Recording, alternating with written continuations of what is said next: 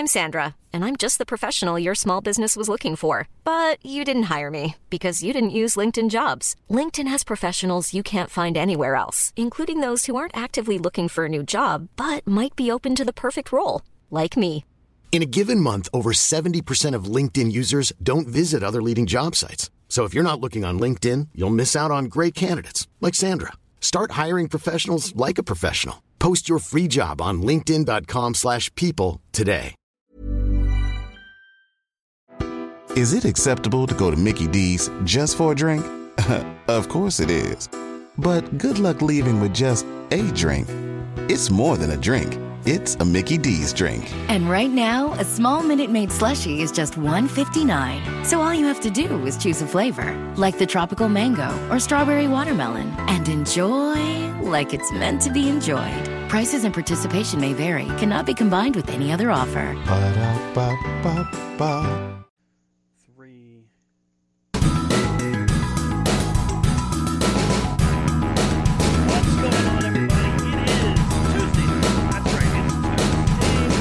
At C2CRadioShow.com, Spreaker.com, and it is, of course, corner to corner time. I'm Stan Grubb. I'm joined with my tag team partner, Brian Taylor. What's up, Brian? Hola, ¿cómo está? No. No and stuff. Oh, man, oh, man. Brian, what a damn week. Not just weekend, but week for professional wrestling. There's a lot going on right now. Yes.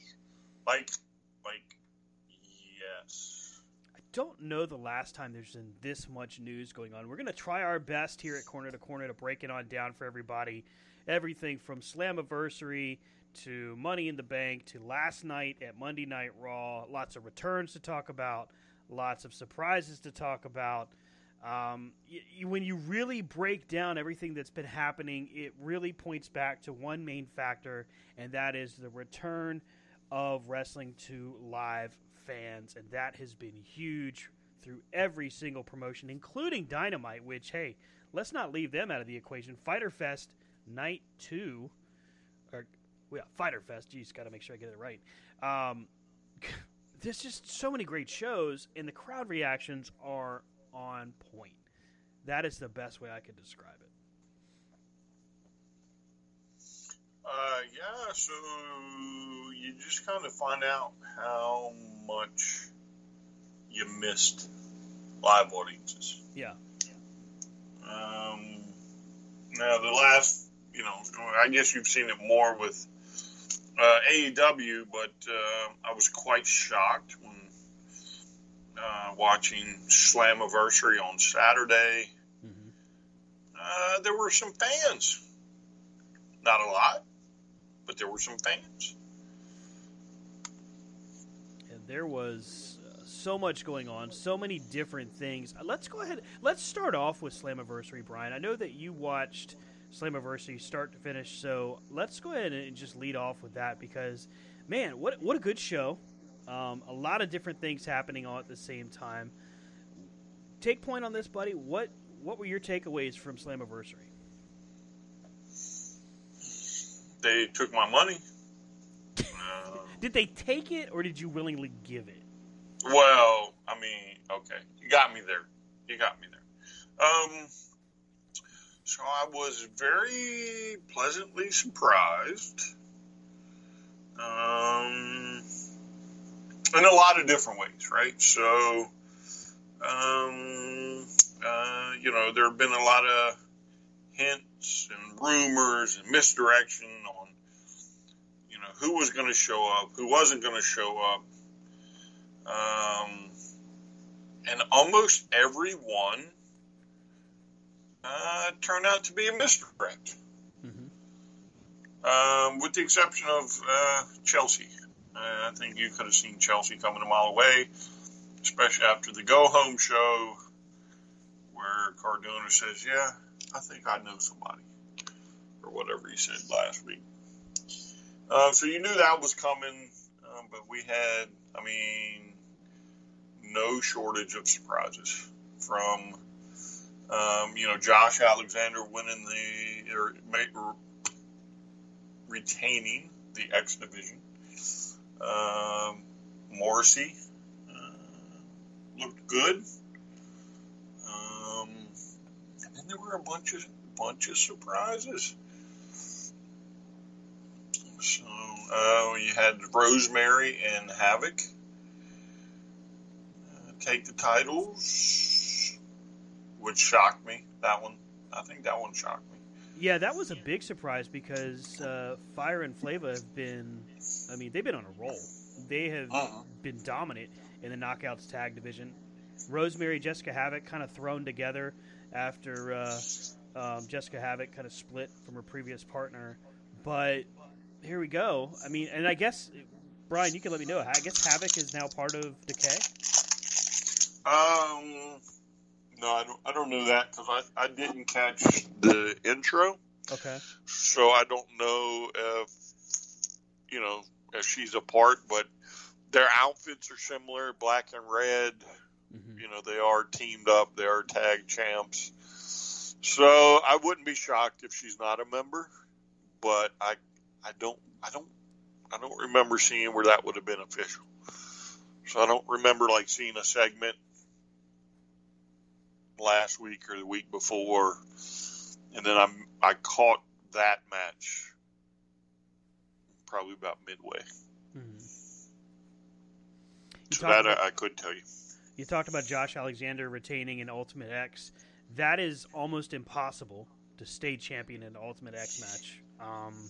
I would have to look back statistically to see just how many times that's actually happened. But that one I caught yesterday I was able to catch. But it was a really, really exciting matchup to watch.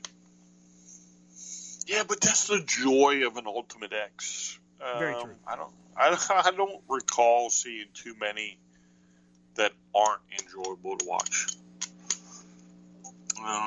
They really, to me, so like, you know, every place kind of has their own kind of one thing they do better than anybody else. Mm-hmm. You know, one thing that's remote, you know, not remotely, but like theirs that nobody can copy. You know, from the NWA's television champion to Hell in a Cell, Money in the Bank for WWE, you know, Impact, you know, is the Ultimate X. Yeah, and Impact has just been doing such a solid job of delivering. Really, every pay-per-view they've had this year has been solid. With a lot of credit going to, I wouldn't just say AEW, but just the influence from outside people that have made them step up their game. You mentioned Morrissey, and he's a great example of that. That signing, that's a big deal because coming in, there was a lot of questions as to just if he was in good shape, if he was healthy, and really he had a standout performance with Eddie Edwards. Yeah, but I mean he, Willie Mack was that the last guy he fought? Previous week. I mean he looks good. Yeah. He definitely is bigger than probably anybody else on that roster. He can definitely work. It's a really good signing, although I will have to admit on Slammiversary I was expecting to see Amore show up. Yeah, me too. So, me too. It just had that feel like, you know.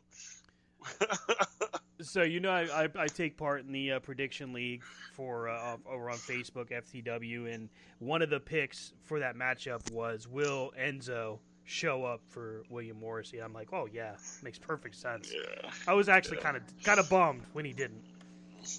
Well, I won't say I was bummed because, you know, I was just expecting it, you know, especially at Slammiversary, you know, for him to come chicken walking out, whatever you want to call it. Half chicken, half moonwalk. Yeah. I don't know. Yeah, whatever you call it, you know. And then afterwards, you know, getting the old speech, and you can't teach that. You know, he's got to be coming back at some point. He's one of those guys where somebody's got to pick him up, even if it's just to keep him on the mic. Yeah, I don't necessarily, in my mind, I don't know if I necessarily was expecting him to wrestle. Mm-hmm. Maybe, like, manage him, and that way you can keep them together. You know, Enzo could have, been the mouthpiece. But, yeah, lastly, it didn't happen. So you talked about Chelsea Green coming back. I believe it was last week where Demora's like, I have a feeling this tag match is going to be a hot mess. That wasn't foreshadowing at all. Really just putting it out there. I have a feeling it's going to be Chelsea Green. He should have just said that because it might as well. But she performed well. Yeah, to me, though, it was Cardona last week after the nut shot where they interviewed him, and I know somebody. I'll have I got this. This is easy. Even though she is what I guess contracted to ROH, I thought. Mm-hmm. I thought so too, but maybe I just missed that. Well, what's interesting though is now, and we'll talk about this. I'm sure we'll get into this later, but so now you have ROH. That is now into this rainbow of wrestling federations. If you want to, I don't know what you'd call it, conglomerate. Coalition, yeah. Because, trust me, here, when we get to the match, we're going to be throwing another one into this. Mm-hmm. With, no doubt from this point forward that they're into it. So, yeah.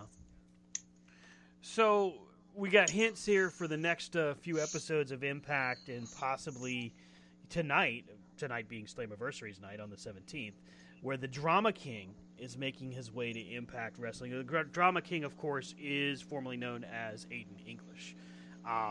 So that one, I honestly, when they showed that little promo spot, I missed it at first, and they showed it again. So they showed it twice between matches, once between Morrissey and the impromptu tag match, and I think they showed it again after Moose. So I'm gonna have to admit that I missed both of them. Oh wow! I don't know.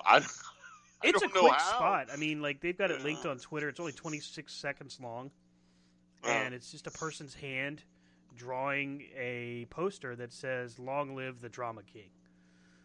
So, I mean, maybe I did catch one of them, and then like caught the sketch mm-hmm. part, and then like turned away. Like I don't know what this is. I'm not paying attention to it. It's like, who cares? Drama King. Yeah, who cares? Yeah, whatever.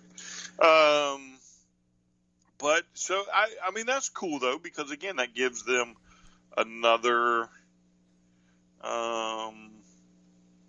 Another guy that can, hold a crowd's attention, mm-hmm. Can bring a certain style, definitely can bring a certain flair, and, ultimately helps bolster a roster. Well, here's the thing. Now that he is free to work wherever he wants, I don't know if it's possible, but his former tag partner, Simon Gotch, is available too. I mean, in one way, shape, or form, perhaps we could see a reforming of the Vaudevillains, which was not a bad tag team at all. Well, yeah, in NXT, mm-hmm. They were not a bad tag team. Well, they never really got out of the gate because of injuries during the main roster run. They actually were legitimately hindered by injuries, and then Simon Gotch's thing backstage, but most of that was. I think you're right. I mean, they probably wouldn't have gotten much further. I think they would have continued to get kind of the treatment that the Revival got towards the end of their run. But yeah, it was. It's now apparent that there's so many because, frankly, tonight's the first night I actually thought about that. I didn't even realize it until I was just looking at that promo that Gotch is available too. It's like, oh wow, you really could do that if you wanted. Yeah, if the question would be, would you? Right. So, And yeah, honestly, I didn't even think about it until you said something just now. So I guess that probably wouldn't be, you know, anything really anybody's looking forward to. Well, if we don't think about it till now. It would depend, I guess, is really the key, because tag team wrestling is a focal point for a lot of different companies. I think the NWA could benefit from having them.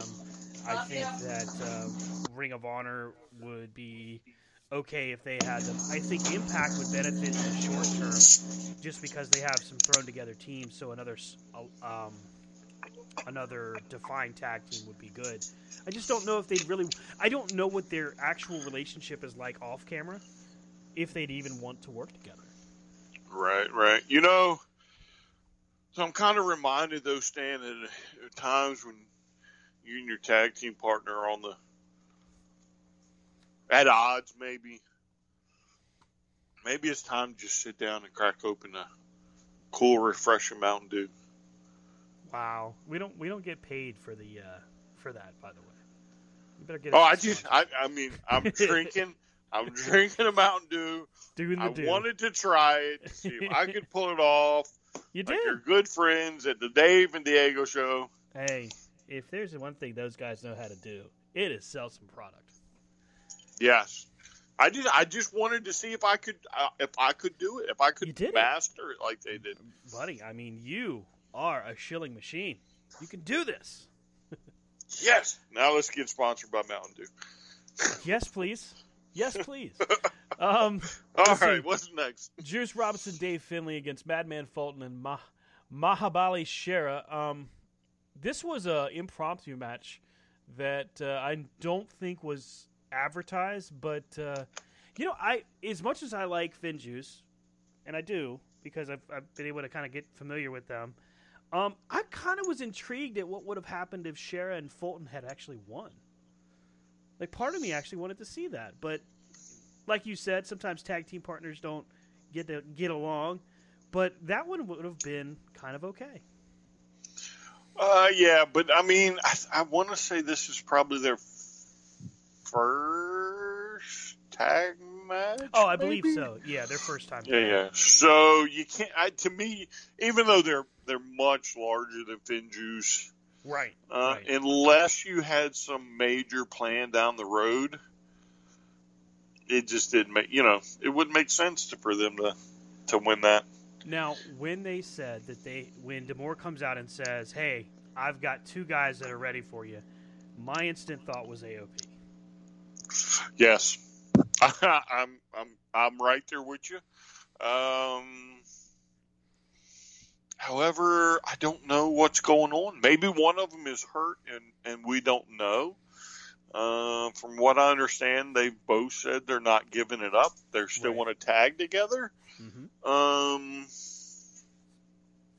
So I don't know what's holding them up, because they were – I mean, their claws should have been up well before this, because they were in – not this last one, but the time before that. Yeah.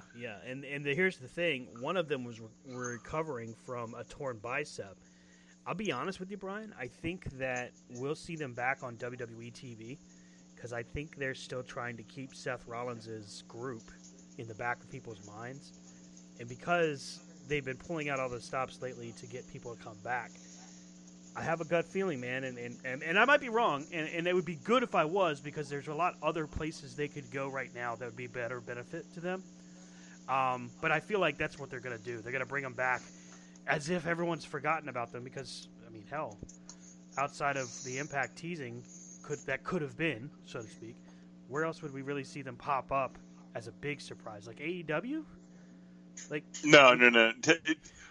To me, what would benefit these two guys the most, like what would ultimately send them straight into the stratosphere, is to go to a place like New Japan. Oh, yeah. I mean, see these guys work strong style and just beat the piss out of people. And beat the piss out of people, yes. Yeah. And they would be loved for it. Oh, yeah. They would be cheered or booed for it, and the fans would – I mean, it would be 100% respect from the fans. Definitely. I think they could – definitely go strong style, and I think they could have some incredible matches in New Japan. And if they go back to the WWE, they're foolish, because just look at what they did to Vega. Well, and here's the thing with Vega, okay, great for her to come back. I'm happy that she has a position and that she got some spotlight there. But now it's especially on the ladder with Alexa. Like what? But we'll get to that. We'll get to that. We got time. Yes, sir. So Finjuice wins over the unlikely team of Shera and Fulton. Again, I'm intrigued by that teaming though of Shera and Fulton. I'd like to see it more.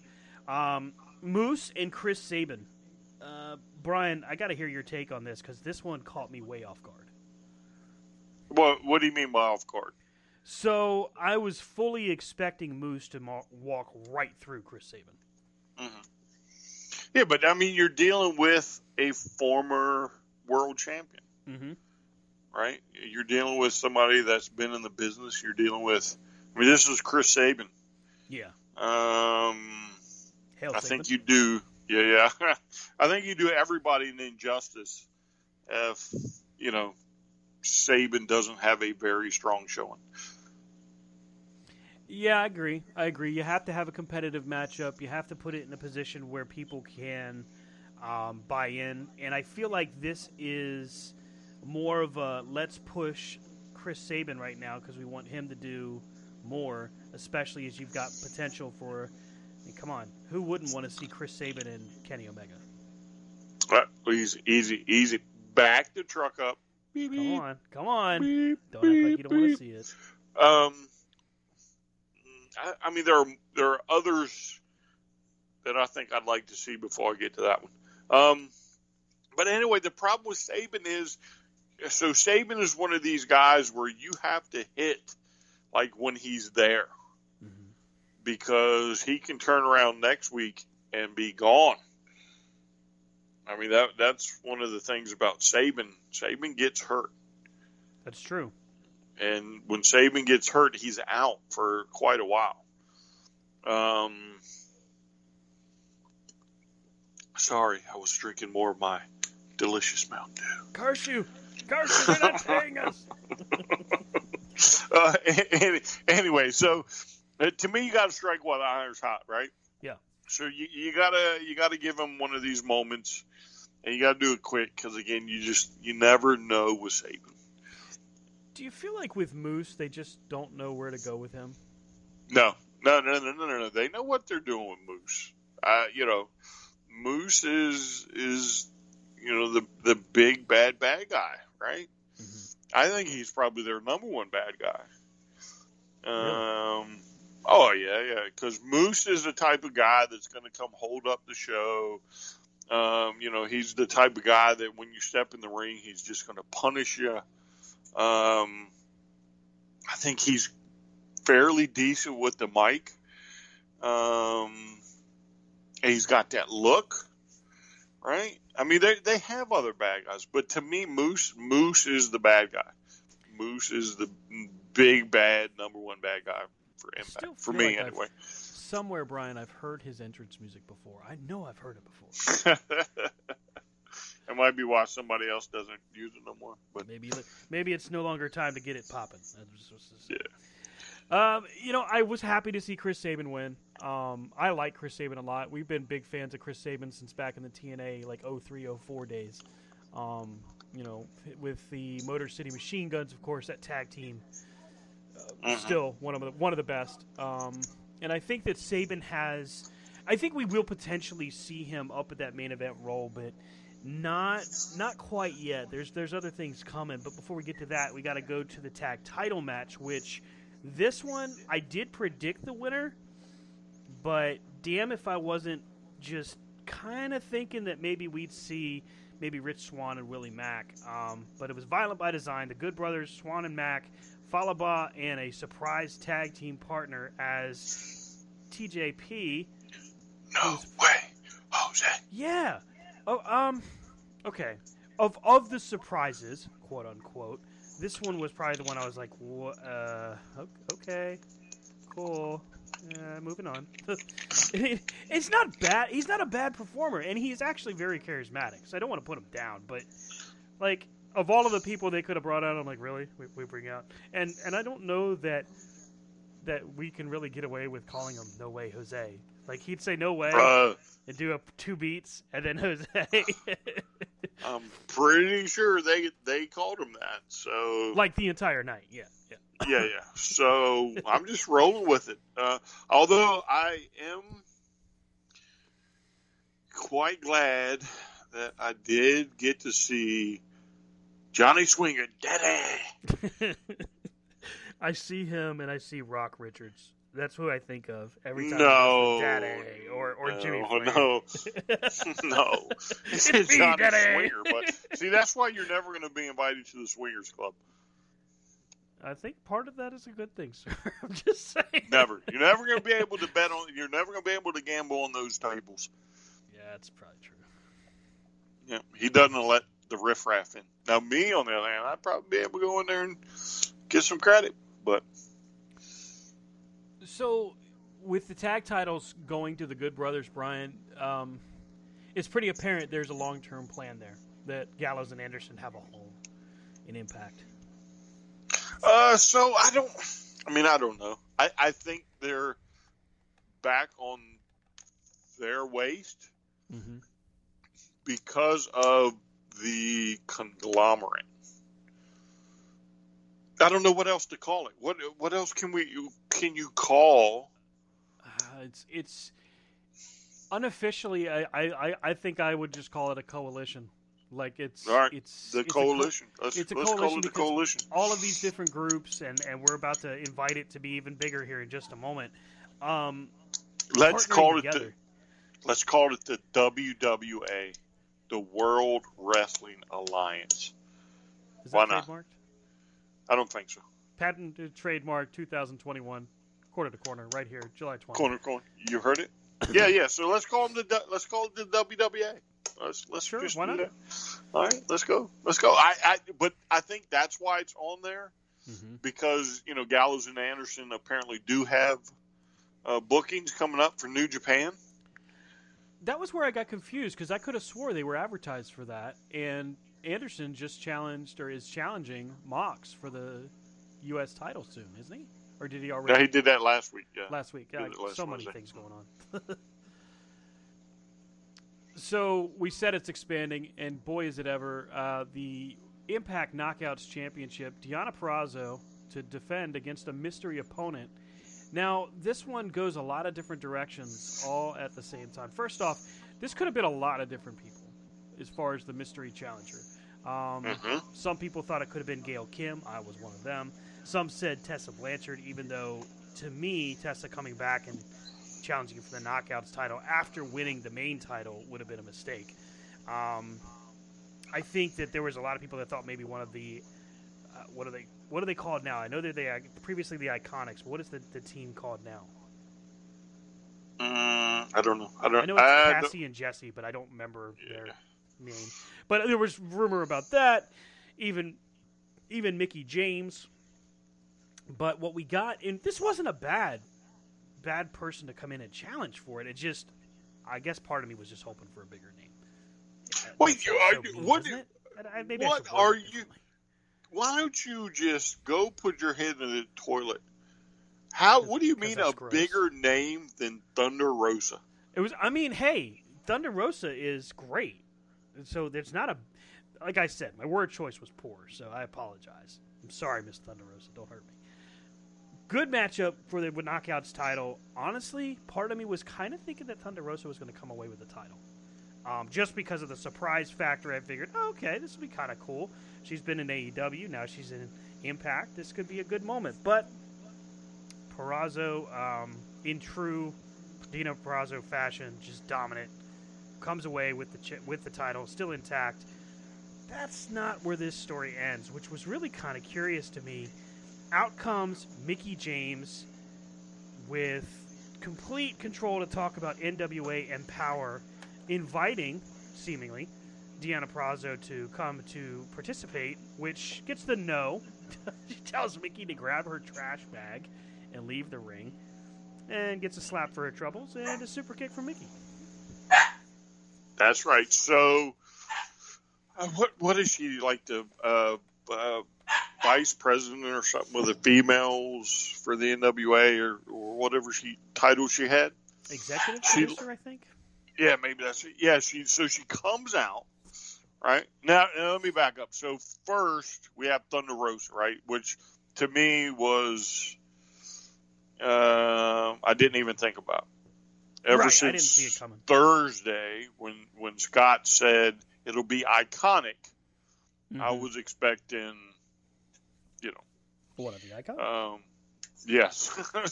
So, again, what I told you earlier was a lot of misdirection, and we got you looking over here. We're going to do it over, But I just like you, when she came out, it was like, oh, she's going to take the Knockouts title. And then after a pretty decent match, Deonna wins, retains the title. Mickie says, hey, why don't you come to the NWA? And then she says no, which was funny. But it's going to happen, right? It's not going to end there. Because the two of them, then they come to blows, and it's going to carry over. But again, so now we have the NWA officially part of this. Because even though the NWA title was women's title was defended on Dynamite. Mm-hmm. To me, it was almost like it was just being defended. You know what I'm saying? Mm-hmm. Like, it wasn't really a part of the show, but it was a part of the show. If that makes sense. Yeah, I can follow. But now, now you can clearly throw NWA into the mix, which now gives more dream matches that hopefully we're going to come to see. I mean, go ahead. Well, I was just going to say, with the WWA in place, the sky's the limit right now. Yes, because it's AEW, Impact, New Japan, AAA, and then NWA, right? Mm-hmm. As for right here, so we're going to. Probably, maybe, draw some more into this. But anyway, continue. I mean, it's crazy to me when you really think about it, because Impact Wrestling over the past year, has catapulted themselves into the conversation about what's happening in the world of pro wrestling. Because it wasn't too long ago, a couple of years at least, where people were basically saying, all right, well, Impact is, they're almost done. It's almost done. They had great moments, great history-making moments, in fact, but there was still like this feeling like they just weren't getting out of the gate. Then suddenly things start changing with D'Amore and Callis kind of running things behind the scenes. You see a very obvious build towards, let's just focus on the wrestling, let's let the story tell itself, and we'll keep going. And here we get to this partnership where they're working with AEW, and then a partnership now with the NWA, people coming in from AAA, which they've always had a strong relationship with AAA, and even New Japan, but no stronger than I guess it got for our main event, Brian, because, dude, that's where Slammiversary completely changes the game. The main event. That what you're talking about? That's right.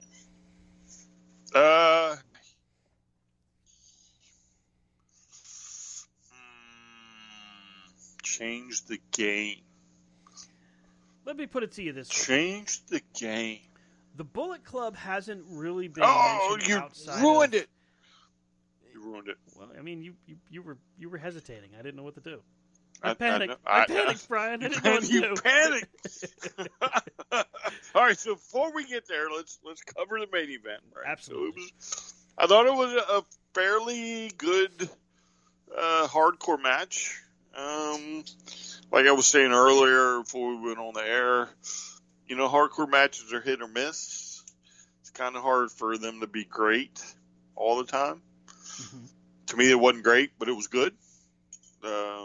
We got a pizza cutter across the forehead. Can't go wrong with that. Which was nasty. Yeah, can't go wrong with that. Told a decent story, right? I'm still kind of waiting for, you know, Moxley to get involved or Kingston to get involved in these matches involving Sammy, or, you know, to get a nice little mock Sammy and Kingston versus the Good Brothers or the Young Bucks and Kenny Omega, but alas, I'm not getting it.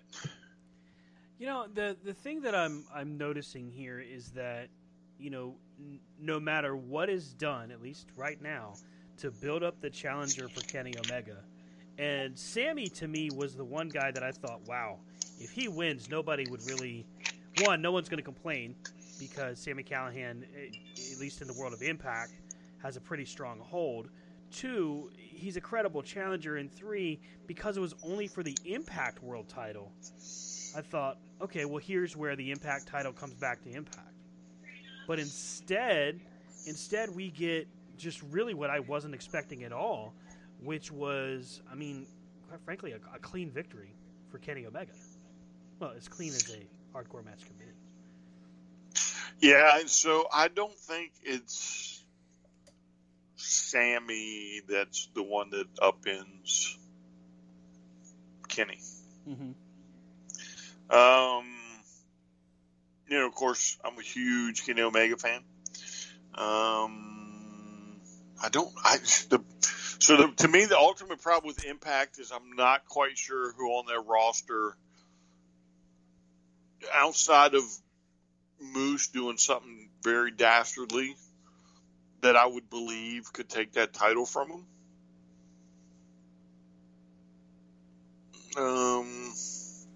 So I don't think it ever like crossed my mind that Sammy's the guy. I mean, to me, it's just a matter of what they're going to do next. I mean, the partnership, obviously, if Kenny loses the Impact title, to me, the partnership now becomes a question of, well, how much longer is it going to last? Because unless they just do like an immediate rematch the following month, which I suppose they could do. It's not exactly out of the realm of possibility. Yeah, but so for the WWA, right? And I'm gonna poop my pants when this thing takes off, and that's what it's called now, right? And they're gonna be like, "No, we thought about that weeks ago." Anyway, so as far as the group of promotions, I don't think it's going to ever end, unless somebody gets in a pissing contest, right? I mean, literally, I want you to think about this. So outside of Kenny, outside of the Tribal Chief and Roman Reigns, outside of, you know, the fans coming back into the arenas, the biggest story of the year is how these promotions are working together, right? And if it's good for, I think at this point in time, if it's good for business, everybody's going to continue, right? Now, that's not to say you won't have a lull period, or you may go for a few months without, you know, say Kenny loses, and you might go for a few months without any crossover.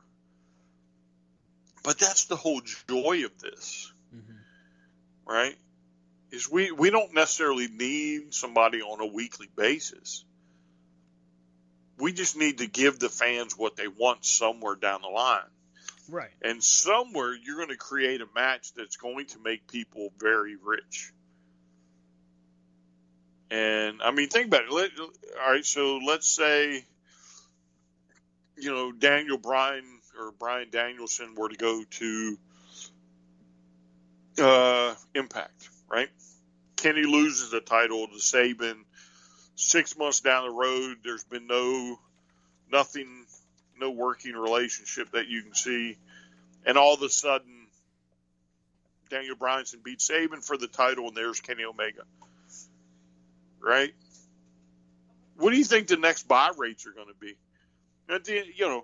They're telling us it's going to make it, it's for the fans. We're giving the fans it. No, it's all about money. And as long as everybody keep egos in check, which is hard to do. So far, so good. Right. You're going to make money. I mean, we're going to talk about something here that they've announced could happen in October. Mm-hmm. Right? And we'll get to that in a second. But, I mean, when we get to it, let's actually think about it, because it's huge. If this is what's taking place, it's huge. So, typically with the Kenny Omega matchup, and I mentioned this early on, I'm usually the guy doing the count of the triggers. But this matchup didn't have that. I mean, it had them, but it wasn't ridiculous to me. He did get up to 5. No, excuse me, 6. I'm looking at a recap right now. So he did get up to 6. I had only counted 4 that I could recall.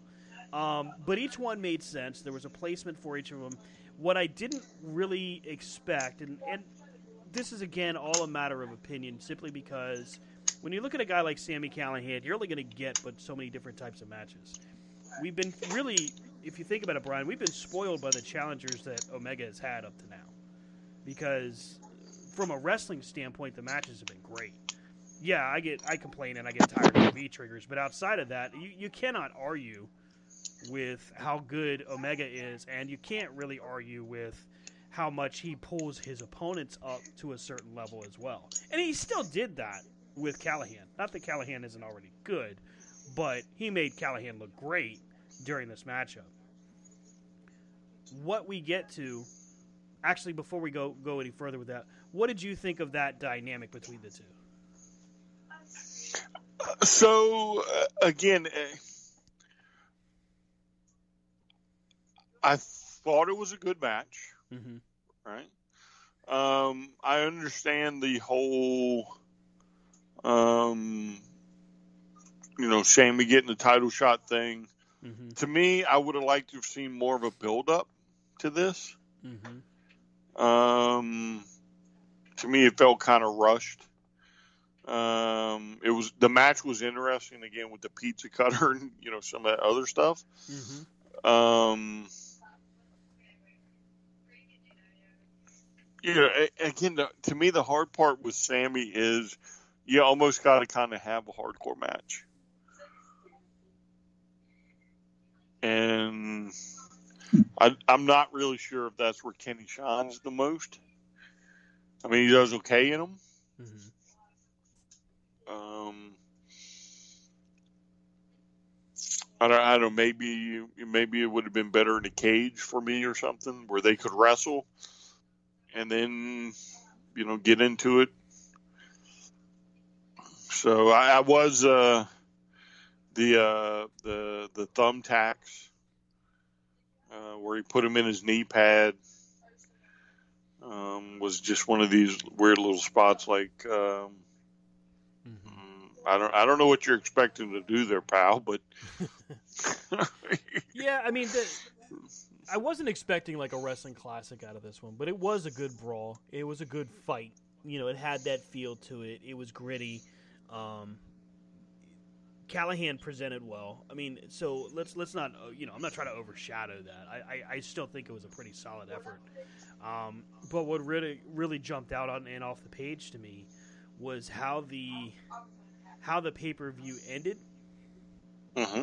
And not just the finish of the match, because that's a one-week on Angel and we're done. By the way, it's on Thumbtacks. Damn. Mm-hmm. And Thumbtacks in the Mouth also. Mm-hmm. We don't... And by the way, if you get thumbtacks thrown at your face, here's the thing. This is where I have to be Jim Cornette for a second. You had freaking thumbtacks thrown at your face, and you basically just turned around and kept walking. No. These are thumbtacks, dude. If they hit you in the face and you're not grabbing your eyes, then to me it's all for naught. I know, that's splitting hairs, and it's real cornettish, but by God, cornettish. I just trademarked the term. But by God, that's what he should have done. It should have been an instant grab to the eyes, and that's where he gets suckered into the one-winged angel because, you know, playing the villain, Omega snuck it in there and, like, you know, throwing sand in somebody's face. That's, to me, what I would have thought. I mean, I don't know if I think a B trigger, a vicious B trigger, to me would have worked better instead of, you know, because the thing about the one-winged angel, they say nobody's never kicked out of it, but there have been plenty of times that he's had them up and people have gotten out. You know what I'm saying? Didn't Mox kick out of it? No. I don't think it's I don't know if it's ever, maybe one time, but I don't think it was Mox. Oh, we know good and well Okada kicked out of it. Everybody kicks out of finishers in New Japan, unless it's a small package. And then no. I mean, this. Yeah, I don't know how Kenny's pulled this off. Maybe it's in his contract or something. You know, I don't care if I lose, but if I'm going to win and I hit the one-winged angel, you're not kicking out, which is cool, you know, because that's the way finisher should be. Mm-hmm. But, you know, to me, you throw the thumbtacks, and like you said, he immediately grabs the face. Mm-hmm. And that should automatically position his face for a V-trigger. Yeah, and that should have ended it, honestly. That should have been it because, frankly, that makes the most sense. You got a guy that's struggling to catch his vision back and everything. If you knock him out with a V-trigger, which would have made perfect sense, then that match ends and you're able to cleanly get to the next moment. But instead, he's got to lift him on his shoulders. He's got to get him positioned for the angel. He's got to make sure he drops him in the right position.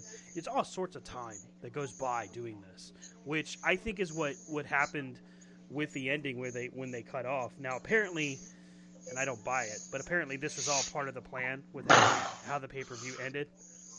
But let's get right to it. I said it. I hinted at it. The Bullet Club logo pops up on the Impact video screen. Complete shock as out walks the Switchblade Jay White, which I damn sure didn't see coming.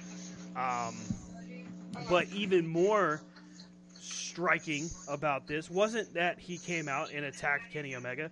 We later found out that he actually got into it with someone, but was that the pay-per-view cuts off in the middle of someone in white headed to the ring. We don't even get to see who it was. So we don't actually know what happened until finally someone alludes to, you know, getting something going on. And even then we really don't know what's really happening there because it's all a matter of, oh my God, what happened? What did they do?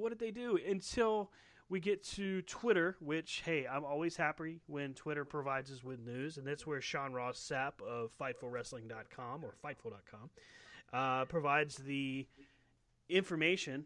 He was, in fact, in the front row, which I thought was pretty cool. But he provides information where Finjuice hits the ring, Jay White hits the switchblade on one of them. I think if I remember correctly, it was Juice Robinson, and then has a stare down with Kenny Omega, essentially calling himself the next challenger for Kenny Omega's title. So now we've got, let's lay the scene, WWA, the World Wrestling Alliance. We've got AAA. We've got AEW. We've got Impact Wrestling. We've got the NWA. We have New Japan Pro Wrestling now, and the overarching brand, which is the Bullet Club, which could include Ring of Honor, which could include, you know, more of AEW, independent wrestling, and now you've got a situation where everything gets a little bit more interesting for Impact. As many people know, when Impact does their pay-per-views, they also tape weeks of television programming. Without getting into major spoilers, I can tell you that the Bullet Club storyline does continue through these tapings. And that's the most that I'm willing to enter today. Perhaps next week as we get more after this coming Impact happens. But for right now, I can tell you that the way these taping results read, it's going to be interesting to see how this finally plays out with who challenges Kenny Omega next and where it happens. That's really going to be the news. That's really going to be the focal point, because this is one of those times where, and Brian has talked about this a lot, where we're seeing companies willing to work together and nobody really getting into that pissing contest or that ego contest. It's truly just a time for, let's be excited about wrestling. Let's be excited about working together and what's going to make everybody more money. You know, rising tide raises all ships, and that's what we're seeing with Impact Wrestling, because they're rising up with All Elite Wrestling. They're rising up with Ring of Honor, New Japan, National Wrestling Alliance, all of these different companies. But the major benefit here is if we get a matchup between Jay White and Kenny Omega, first off, this satisfies a lot of different types of fans. Your hardcore New Japan fans, boom, they're in. Your Kenny Omega AEW fans. Here's why I say it that way. The Kenny Omega we see in AEW and Impact, to me, is different, not extremely, but different from the one we see in New Japan. I wouldn't say it's not quite strong style, but it's just a little different. So you've got the AEW fan, you've got the New Japan fan, your Bullet Club fans, which is fans of everything. So you've got them, and now you've got even potentially Ring of Honor people, your Impact fans, of course. And then you've got the people that are like, who the hell is Jay White? What the hell is the Bullet Club? Because you know there's still people out there, Brian, that have no idea what the Bullet Club is. Well, I don't know what kind of rock those people live under, but I'm sure there's people maybe in Nebraska that don't know what the Bullet Club is. Well, yeah, I mean, I think there you probably have some diehard loyal. You know what I'm gonna say? Don't do it. I'm gonna do it. It's not time yet. Bobbleheads. Damn it! No.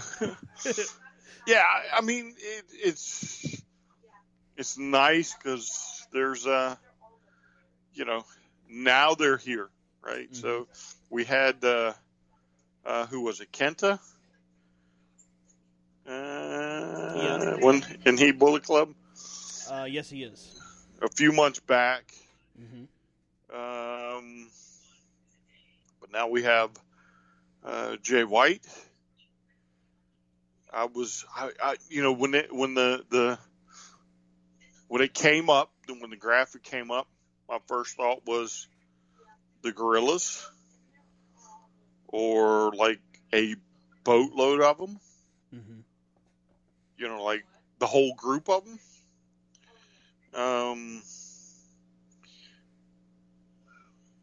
But I was pleasantly surprised when Jay came out. I almost would have liked to have seen, when they were putting up the Too Sweet, for Jay to almost like be raising it, mm-hmm. like he's going to do it, and then the guy comes running out or something. Well, that's where I was talking about the time management of the finish. Mm-hmm. That one-winged angel takes, and I might be overselling it here, but at least 30 seconds to get him up and then down and position him. I mean, that's too much time when you're coming up on the end of a paper. I cannot believe that you have fallen for this and you've forgotten the old trick. What, the Tony Schiavone trick of we gotta go? Yes. Oh, what's the quickest? No. Who's falling for what now? Now you're buying in? Oh, are you kidding me? So I want you to think about this. So all you see is the guy running down in white, right? Mm-hmm. If you don't check social media, the only way you're going to find out what happened is by doing what? You can say it. Yeah, you got to tune in again. You got to find out what happens next. Yep. Exactly. So what's the biggest way to draw up some ratings? Mm-hmm. Have people tune right in. Have a cliffhanger. And that's, I mean, I imagine that this coming, it is still Thursday, right? Mm-hmm. This coming Thursday on Impact, we'll see that, here's what you missed. And everybody's going to be like, oh, holy F. You know, and it's going to be a big moment, even seeing it in replay. Because there's still people that didn't necessarily watch Slammiversary, which would kind of... All right, look, if you're watching Impact, most likely you've watched Slammiversary. That's my opinion. Because it's their diehards that are sticking with them, that are keeping them moving. But as the country continues to open up, even though we're... as of today, I was reading something more about this Delta variant, but whatever. We're still seeing things open back up. We're still seeing the positives of vaccines. So as Impact gets more people to their product... perhaps they get old fans that thought that they had closed, because there are people out there that thought that they had. Perhaps they're getting their new fans that just want to watch wrestling but don't want to watch the machine. They don't necessarily want to watch the Bucks or Adam Page, whoever. Why they wouldn't, I don't know. At least Adam Page. But what I'm saying here is that they have an opportunity to really capitalize in a way that really Jeff Jarrett initially intended back in 2003. In 2002 when they first started TNA. So, I mean, this is a great opportunity for them. And, hey, bringing Jay White in there, why not? I think it's a good move. I mean, I think it's a good move, too. The whole cross-promotion, to me, is a good move, especially for Impact, right? So, yeah. I mean, they I would imagine they've had enough to keep the bosses happy. Mm-hmm. To keep going, you know, especially over the last few years. Mm-hmm. And, you know, to me, they're the little engine that could. They just don't seem to want to stop. They keep plugging away and chipping away. And mm-hmm. the reason some of this stuff is on Impact and not, say, AEW is it's to build Impact back up, mm-hmm. you know, because it works better if they're a bigger, you know, have a bigger audience. Hey Brian, quick heads up. Sorry to interrupt you, but one of our listeners saying quick hello to you in the chat room. Anonymous 235, whoever that might be.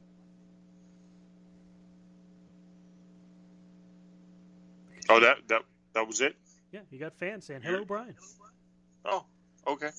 Rock it out. They don't call me by name. No, they just call you by name. Jeez. Thumb it up. Yeah, look at you. And then put the thumb in the bum. Wait, whoa. And I'll see. I'm just... What? You didn't think I'm just going to. That's just nasty. Yeah. So, but, you know. Anyway, I think the battleground, if you want to call it that, the war zone, you know, is going to be fought on Impact soil. Mm-hmm. I think to build them back up, you know, it helps. Mm-hmm. I do think that they, you know, even though AEW, New Japan probably have a working relationship, it's definitely not as strong as Impact. Mm-hmm. So, you know, to keep New Japan at the table, let's use Impact for the Bullet Club and some of this other stuff. Something tells me that once we get through this next group of AEW shows, building up to October, was it Hard to Kill? No. That was what I was trying to find. I was trying to find what would the next Impact pay-per-view. Because I wanted One to say night only? Rebellion. No, well, they got Homecoming, which is going to be a mixed tag team tournament. But I'm sorry, it's Bound for Glory. My mistake. Yes, Bound for Glory coming up in October. Glory. Yes. So, Bound for Glory, you know, is going to be supposedly the super card, or one of the super cards that we've been waiting for. Mm-hmm. And again, why not have it on Impact soil, mm-hmm. In an Impact ring? Give them a chance to shine. And hopefully we'll get something really good out of this. And I feel like with everything we've seen from, from what they've been doing so far, I feel like Impact has just a strong hold on what their core audience wants. Which really, if we transition properly here, if we're looking at what is going on, Impact now teasing a potential multi-promotion pay-per-view, or we call it the WWA, New Japan, AAA, All Elite, but in hints there, you're going to have NWA now. Mickie James is involved at some point, I'm sure. Ring of Honor, you're going to see teases with that. And plus, you've got talent that have ties to it. I can't see that they would be unopposed to being involved, even in a small capacity. There's just a lot of room for growth right now, and that's what we're really seeing throughout the business, and that includes growth within, even with the I would now call AEW one of the established brands, even though they're growing still and they're still finding and fine-tuning. They are really making a stronghold. This past week, Fyter Fest Night 1, over 1 million viewers, Brian. Nailing the key demo, beating Raw. This was, of course, on the 14th, so we're talking about last Wednesday. But a great matchup between Mox and Carl Anderson for the U.S. title, for IWGP U.S. title, which sees... I asked the question a few weeks ago, if you recall. I said, what do they do with Lance Archer next? What are they going to do with this guy? They keep leaving him out. Well, now Lance Archer challenges Jon Moxley to a Texas death match. Oh, well, now I'm intrigued, because now you've got something that Lance Archer is, he was part of the Killer Elite Squad. His theme music is Everybody Dies. That's pretty on brand for Lance Archer. It's a death match. I'm into it. I want to see it. And we already know. Come on. It's Mox. You already know that match is going to be badass. Yeah. Because this kind of fits both the first go-round with these two. In New Japan. Mm-hmm. When was this? Before COVID? Yeah. I remember right. Right after he won the title in early... Let's see. Mox shows up in early 19 in New Japan. So 19 is when that match takes place. They had a knockdown dragout fight on New Japan World. I believe it's a free match now if you go to the website. NewJapanWorld.com or NJW. Jesus Christ. NJPW. Isn't it like 1972? 1972. Yeah. But again, we're talking about a matchup that was 25, maybe 30 minutes long. Both guys just leaving it all in the ring. This is another opportunity to see it on a stateside fashion, which if you're not salivating for this, I'm not sure what to tell you, because this is really going to be good. Oh, yeah, The cool thing about AEW is they're not afraid of blood. They don't shy away from it. They don't hide from it. They almost embrace it, understand that it's, a part of what a match could be. And I'm hoping beyond hope that we get a repeat of the first one. I'm hoping, Brian, that what we also see is I hope we see a title change. I would like to see something that maybe Mox isn't going to take time off with the baby, because I know that he's been working pretty steady since the baby was born. But I was fully anticipating that was going to happen, and if he is going to do it, let's give Lance Archer a title. Let's give him some exposure. And honest to God, let's let him, if he wants to go back to New Japan for a while, since they're opening up more, let him do it. Whatever's going to help him ultimately in his career is what I want to see. Because I'm a fan. I like Lance Archer. Yeah, I think Lance is just, he's going to be one of these guys that probably should be champ. Mm-hmm. Not necessarily your heavyweight champ, but should hold a title. But doesn't get that opportunity.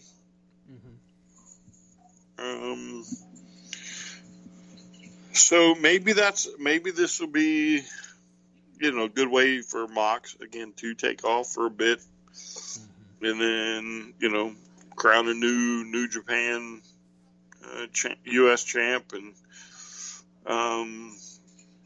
you know, then Lance is the guy who ultimately drops it once New Japan starts wrestling stateside. I have a feeling that before the pandemic, that Archer was a huge part of what their U.S. expansion was going to be.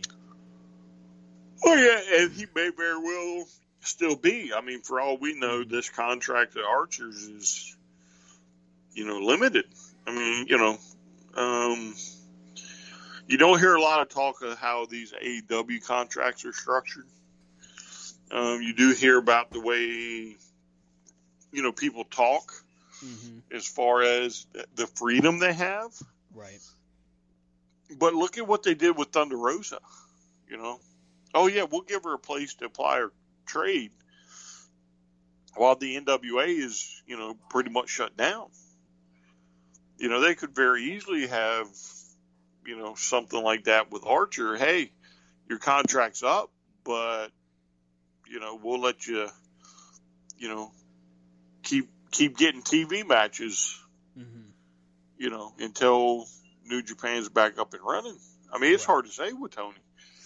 Well, and that's the thing. With Tony Khan, he's the kind of guy that right now, nothing that he does really surprises me. Because think about it. I mean, he's willing to help out companies. He's helped out in NWA. He's helped out Impact Wrestling.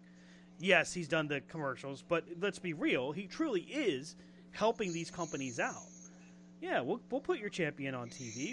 We'll put him over, sure. You know, because everybody wants to work. Everybody wants to make money, which is, to your point from earlier, nobody's really having that pissing contest. Nobody's been like, well, my guy's not going to lose. No, it's been, yeah, sure, okay. We'll get it the next time. You guys do it now. And it works. It's been a very steady, very, very creative flow. And frankly, I just can't wait to see what it does next. You know, I wasn't really intending on going match for match from Fyter Fest Night 1, but there are some key points that I wanted to jump through.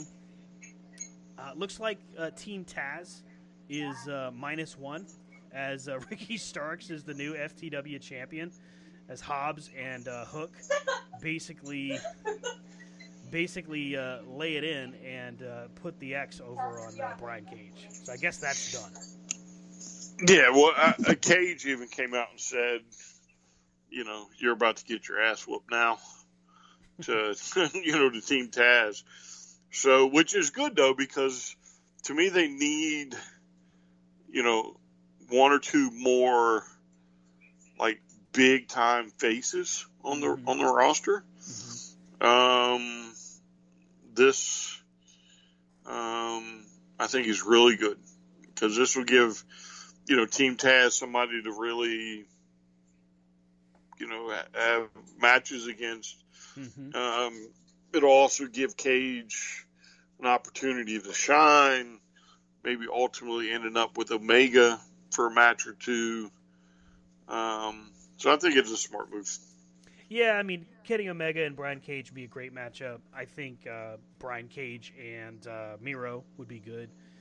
Ricky Starks as FTW champion gives a new flavor to that title, and I think will, not that Ricky Starks is ever going to have trouble with this, but will continue to catapult him towards the top.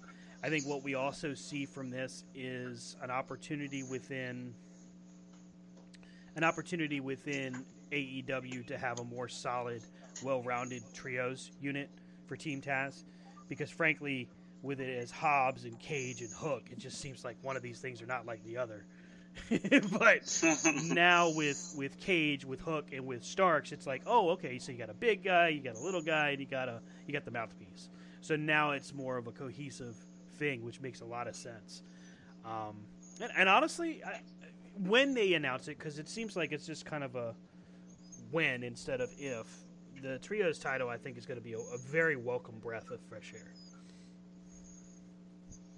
Oh, yeah. I mean, it'll definitely add some flavor to the mix, especially now that you're going to you know, now that you have a second show.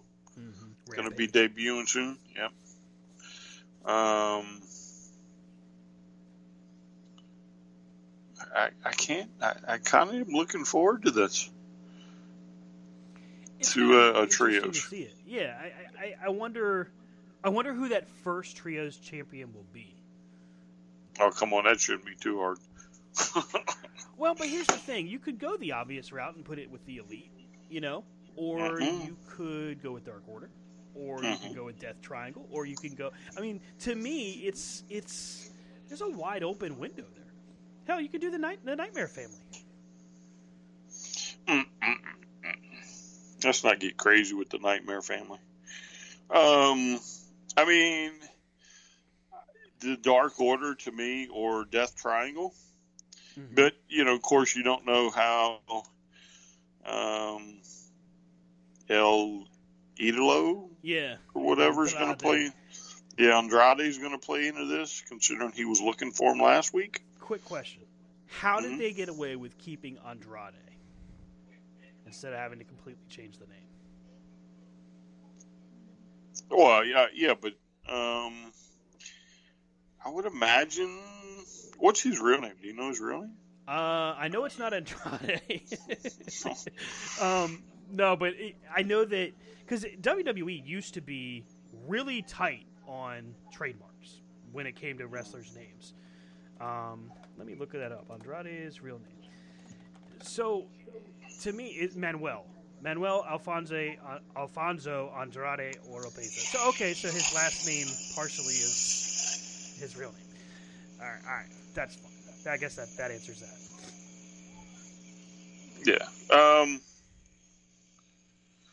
But the six man, hopefully, if nothing else, is going to be exciting.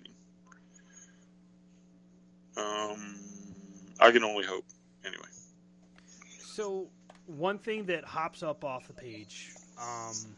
Not like there wasn't a lot to talk about, because God, we could spend a whole episode going over Dynamite. You realize that, right? Because last week's Dynamite was pretty good. But the big part of it, the big takeaway is first off, welcome back, Yuka Sakazaki, looking great as ever. But how about Adam Page and the Dark Order coming up this week to take on the Elite in Kenny Omega and? It's an elimination style match, and if the Dark Order and Adam Page win, the Dark Order gets a shot at the tag team titles to challenge the Young Bucks, and we finally get it, Brian, possibly, unless they decide to stretch this even further, Adam Page gets a title shot at Kenny Omega. Oh, I think this is getting stretched. So you figure the Elite wins because Page gets screwed, and they have to make him earn the title shot a different way. Yeah, I think they win, but I think it's going to put this off for a while longer.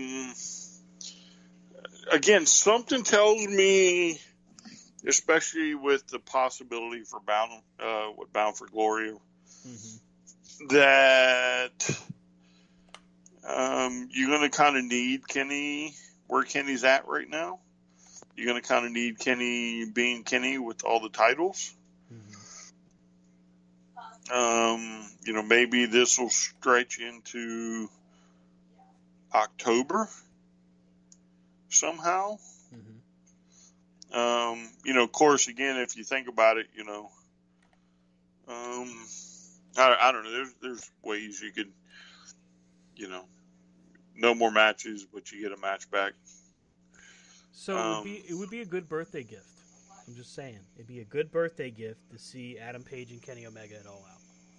It'd be a good birthday gift. Well, you might.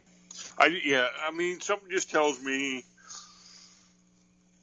it's not quite the time. I mean, I could be wrong. Pleasantly shocked. Is All Out like their WrestleMania, you think? Or is that Double or Nothing? Yeah, I'd say it's the one at the beginning of the year. Yeah. Because we got Revolution, we got Full Gear, we got Double or Nothing, and we got All Out. You know, they have done a great job with building and building and building Adam Page. And you might be right. They may not be done building it, because Page is only now, if you really look at it, only now just starting to get confidence to where he wants to challenge Kenny Omega.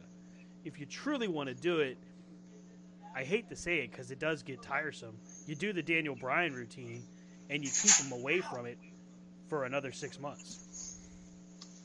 Yeah. Because then when it happens, it's even bigger. Yeah, I think he's probably going to get screwed somehow, and this will be drug out for a while. Okay, so let's be honest. How many times will they screw him before we finally get frustrated? Because you know it's going to happen. People will get frustrated. It won't be the first time, because they'll be like, they got us. Maybe even the second or third time, they'll still be like, they got us. But I'm thinking maybe the fourth time, they're like, all right, you know, when are you going to just do this? All right. Well, I don't know how long it'll get drug out, you know, like that. But I think it's going to continue for a while. I think they're going to build, and I think you're going to get, you know, to me right now, they've just started a feud, if you want to call it a feud. Mm-hmm. But I think it's going to be pushed bigger first, and it'll be a fever pitch, so to speak, before you actually get the match. Yeah. I mean, there's a lot of room to work. There's a lot of room to build here. We're getting a lot of kind of cool moments with AEW right now. Malachi Black, we talked about it last week. This week it continued. Him and Cody face to face, and then they start brawling. MJF and Chris Jericho, you know, the five labors, which this week is the first one. It's Jericho and Spears in a chair match. That's going to be a good one. And I'm curious as to how many different, again, we're talking about Adam Page, like, getting screwed out of it. Does Jericho get screwed out of his chance to get even with MJF? If it's me, he loses the first one. Oh, wow. And you never get it. Oh, wow. That'd not be a big win for Shawn Spears. That would be big for Spears. Yeah, but not until, like, somewhere down the line. You literally just take it. And you just, because, you know, again, with MJF, you could do it, you could pull it off, and, you know, he could keep Jericho at bay for, you know, whatever, and then turn his attention away from Jericho, and somewhere down the line, Jericho gets the shot, and without going through the five labors. So you could easily see, I really like this idea, because if Jericho were to lose this week, then MJF could keep him at bay and finally get his title shot against, and we'll just call a prediction here and say that Adam Page and Omega headlines All Out. Page wins the title, MJF beats Page, MJF is going to beat Page, Jericho costs him the title, and then now MJF wants revenge. And then maybe Jericho stretches him, which still gives you until, what's that, Full Gear in November? That's it. The story building that they do in AEW right now is damn near flawless. That's crazy to me. Well, I won't say it's flawless, but you really have to, like, make sure you keep a scorecard. Oh, well, there's a lot. Definitely a lot. Let's see here. Brian, the coffin match was... what did you think of this matchup between Darby and Ethan Page? So I thought it was good. These two, you know, you can tell how familiar they are with each other. And it shows. I was kind of shocked Darby doing the coffin drop onto the coffin with Paige in there. Yeah, Darby is just like Tony Schiavone said. He is one crazy bastard. I just wow. First off, that coffin was really well built. The way it broke away when he hit it, there was, to me, there was no room to question. You know what I mean? Sometimes you can see a crash pad. Sometimes you can see. Now this one was really well done. I thought it was. It looked great, and I felt for both guys because it looked like it hurt a lot. Yeah, well, I mean, you can see Paige tucked up on the side there. Yeah, probably praying to God that he doesn't get, you know, bludgeoned. Yeah, a plank. Waiting for impact. Right, right. Just like, I'm gonna die. I'm gonna die. I'm gonna die. Yeah. Oh, I'm alive! Yay! Okay, so you know it's almost damn. It's hard to keep the energy tempo, but it doesn't even stop with Impact. It doesn't stop with Dynamite. We get to, let's go in order. We get to SmackDown with fans, which, wow. WWE may not ever come back to the ratings position that they were at. They may never see 2.0, 3.0, but it had to feel pretty good for 14,000, almost 15,000 people to finally be in your arena and feel like, okay, we now know at least a moment of a litmus test. Now, what happens in 6 months? That'll really tell us. I didn't, unless I'm forgetting something, and Brian, you can let me know, but unless I'm forgetting something, there weren't any major surprises on SmackDown, except for one, and that was Cesaro bleeding during his matchup with Seth Rollins. Oh, I don't watch. So, SmackDown was actually pretty good. The six-man tag between Edge and the Mysterios against Roman and the Usos was pretty good as well. The crowd was just electric, and that carried over into Money in the Bank, which, wow. Outside of the women's Money in the Bank match, which I honestly didn't like, even though I liked the winner, I was okay with that. Money in the Bank was a really solid show. Yeah, obviously there's some stuff that can maybe go, I don't know, but let's talk about it. I mean, Nikki Cross finally getting her just due. Excuse me, Nikki A.S.H., almost a superhero, which to me was just a dark horse pick. We were talking about it on the corner-to-corner chat. Really picked her thinking there's no way. But, yeah, having her win the Money in the Bank ladder match was, I'm like, wow, I really didn't see that coming. Yeah, but unfortunately,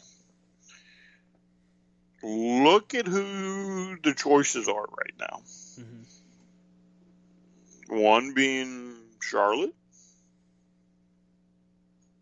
and one being, is it still Bianca?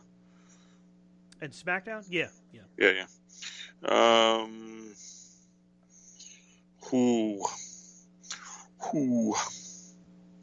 I mean, even if she pulls the whole, surprise thing, to me it's kind of hard to envision getting that title. Well, interesting you say that. It didn't take long to find out the answer, Brian. Last night, last segment, main event segment, Rhea Ripley and Charlotte. As Charlotte had beaten Rhea the night before at Money in the Bank to win the World Women's title. Ripley gets a rematch, loses in a... wins by disqualification, excuse me. So what did we see? Ripley gets mad, beats the holy crap out of Charlotte, rolls her back in the ring, and that's right, cue Nikki A.S.H.'s music, who cashes in and successfully cashes in, winning the Raw Women's title. So, there's your answer, Brian. She cashes in on Charlotte, which now is an even bigger quandary. You're not good at this game. You realize it, right?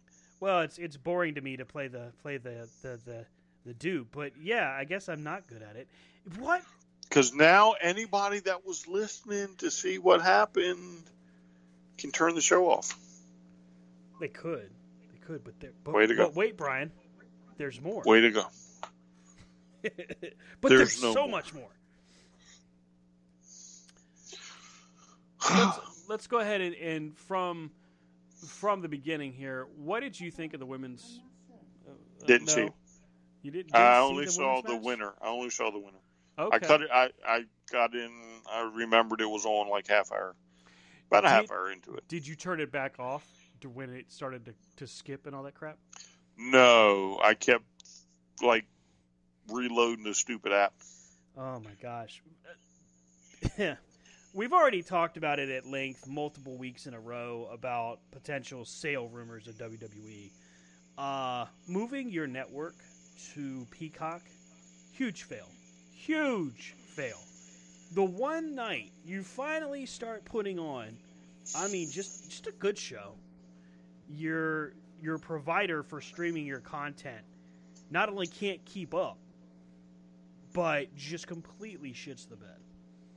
Just, buffering and what I saw on Twitter, 1 frame per second. I mean, it was pretty bad. So I forget what match it was, but I only had a problem for maybe 2.5 minutes, and it was like, two in a row. I forget what match it was. So let's see here. Maybe the tag team match. Maybe. Let me pull up the results here. I didn't pull it up previously, but here we go. Money in the Bank. So, of course, in the pre-show, the Mysterios lost the tag titles to the Usos. Dumb. I agree. I would have rather seen that be kind of a schmoz than to see them lose the titles. It's just too soon, in my opinion. Yeah, but here's the ultimate problem, right? So you have now rewarded bad behavior. Very bad behavior. What's this, like the third DUI? Yes. I mean, come on, man. To the point he should go to jail. I mean, that's where we're at right now. He should be fired. This is if you look at WWE's wellness policy, and it's available at wwecorp.com, by the way, or corp.biz, maybe both. Anyway, if you look at their wellness policy, it's publicly available. 3 strikes, you're out. That's just it. So he already got suspended once for this. But here's the thing, and Sonny pointed this out in our chat, and he is right, even though it pisses me off. It doesn't specify alcohol. Yeah, but so here's the loophole. But isn't alcohol a drug? No. Here's the problem. Whether it's a drug or not, right? Mm-hmm. You have somebody that has a problem. Yes. 1 DUI. Maybe he just partied too much. Mm-hmm. 2nd DUI, you should probably start taking an eye on him. Right. 3rd DUI, that's a behavior that needs correcting. Mm-hmm. What happens when the 4th DUI, he kills himself, or he kills Naomi, mm-hmm. or head first into a family of 4? Right? I completely agree with you.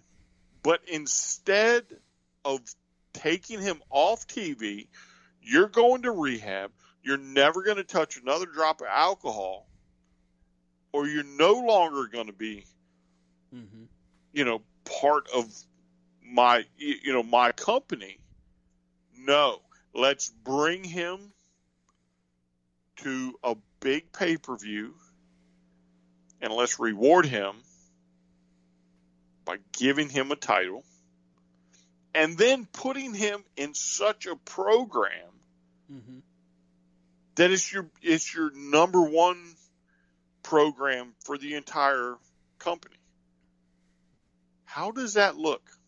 Honestly, it looks horrible. It looks horrible. And to me, I don't care that, and I can understand why they would write it into a storyline where Roman's like, hey, I'm the reason you're still here.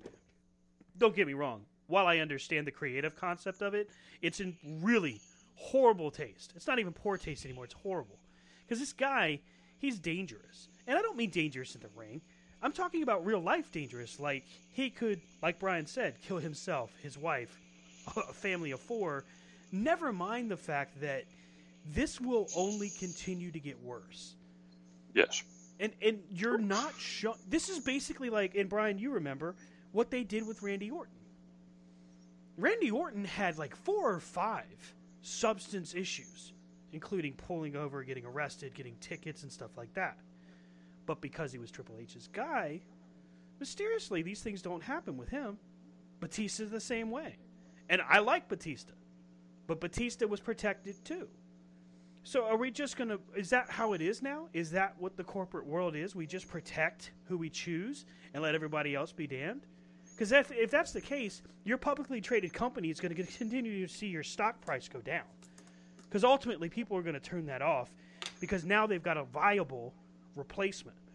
Okay, I understood, and I'm usually the guy that says, hey, Brian, let's be middle of the road. But I understood why fans were like, it's just another company thinking they're going to compete. No, that's not where we're at anymore. That year has passed, and now you have a viable replacement, including if you're NBC Universal, looking at, well, what does this company stand for versus what does this company stand for? You have a real situation on your hands, and who'd have thunk it, but Jimmy freaking Uso could be one of the linchpins to keep things from going south. Well, you know what I mean? I don't know. I'd call him a linchpin, but so the problem is he's an alcoholic, right? Definitely. At this point, I think that's a safe bet. Right. Well, there are a lot of things that go into being an alcoholic, right? You still there? Yeah. Oh, okay. There's a lot of things that go into being an alcoholic. Alcoholism is one of the worst things you can get addicted to. Make no doubt about it, It's a drug. And what happens when you don't correct the behavior and you don't send him to go get the help he needs, and he's drunk in the ring one time? And then really screws somebody up. Yeah. Or what happens if he's drunk and he beats up a fan? I mean, been known to happen. I mean...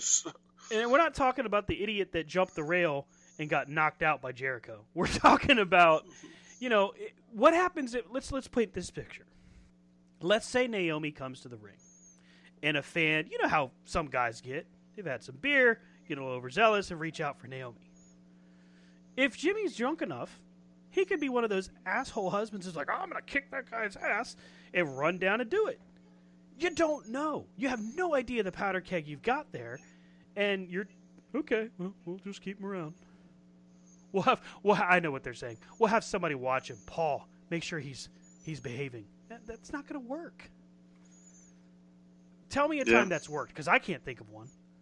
Well, I mean, again, you should never have rewarded this behavior. And that's what you did. I completely agree. Yeah, you absolutely did. It was a huge mistake to do that. Plus, it really was not creatively the right time to take the belts off the Mysterios. You just solidified them as champions. Now you're making them chase it again? For what? The Usos have nothing to prove tag team-wise. There's no reason for it. But I digress. Let's keep back with Money in the Bank. Pretty normal tag title match between Amos and AJ against the Viking Raiders. Although, I will say I honestly thought for a split second that the Raiders were going to win. Wasn't a bad tag match, just, probably could have seen it on Raw, would have been just the same. Matter of fact, I think we have seen it on Raw, and it was pretty well the same. I'm of two minds about this next match, the WWE title match between Kofi Kingston and Bobby Lashley.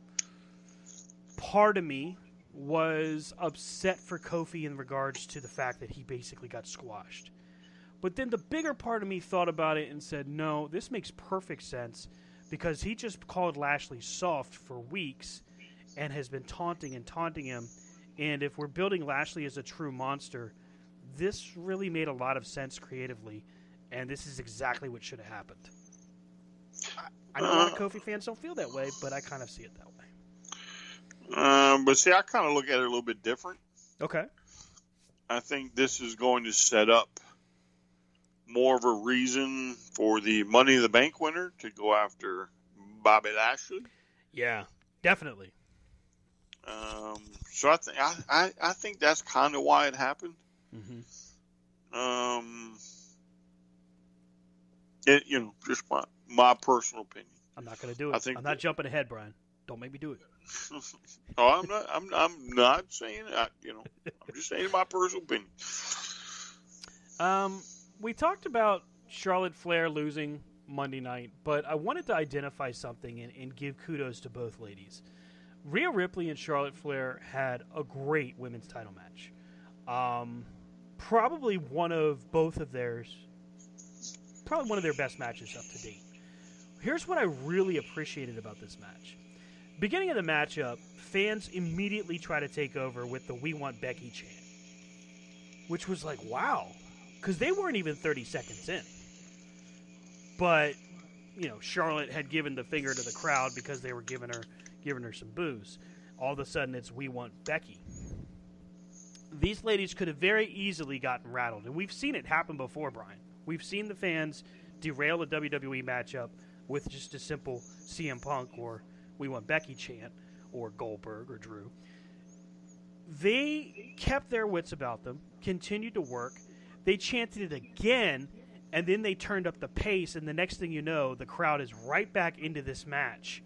And they kept them, turned them with a "This is awesome" chant. And really, even though I definitely understood, at least the next night, why they had Charlotte win, They really turned it into a really good matchup between the two. Oh, I think that was probably the match of the night, honestly. I could see that. I could agree with you on that. That may have been. Yeah, I think this is probably one of those, things that was talked about. Hey, let's go out there and steal the show. I think they stole the show. This was a weird crowd, not the Monday after WrestleMania crowd, mm-hmm. but this was a weird crowd. I mean, good guys were getting booed, bad guys were getting cheered. It doesn't shock me about the Becky chant, mm-hmm. but until this match, they weren't really into it. Well, and that was it. Like the women's ladder match didn't really pull them in. I mean, they popped for the right moments, but they were a little bit on their hands. I think the Usos winning the titles to start the show took kind of the wind out of their sails. I think some of the fans were like, "Ah, crap, it's this again." We get into the tag match with AJ and Amos against the Viking Raiders again. Like I said before, kind of very generic. It felt like this is something we'd see on Monday, which kind of was. It was when we got to this women's title match that both women, I totally agree with you, they took it back. The fans kind of tried to take it over, and they said, screw you, we're going to take it back, and they absolutely did it. They definitely set a tone for the rest of the night. Now, this is where Peacock just goes absolutely crappy, because all of a sudden it's skipping, and it's buffering, and it's everything that they did. But it does finally get fixed in the first minute, maybe 2 minutes of the men's Money in the Bank match. And that's where we start to see, this may have been one of the best Money in the Bank matches that's ever been done. I don't know that I'd say the best, but one of. The male's Money in the Bank? Yes. I think it was okay. Mm-hmm. Again, I'm kind of like Rob. Sometimes these multi-man matches just don't work for me. Mm-hmm. I wasn't impressed with the male one. I wasn't impressed with the female one either. But. Mm-hmm.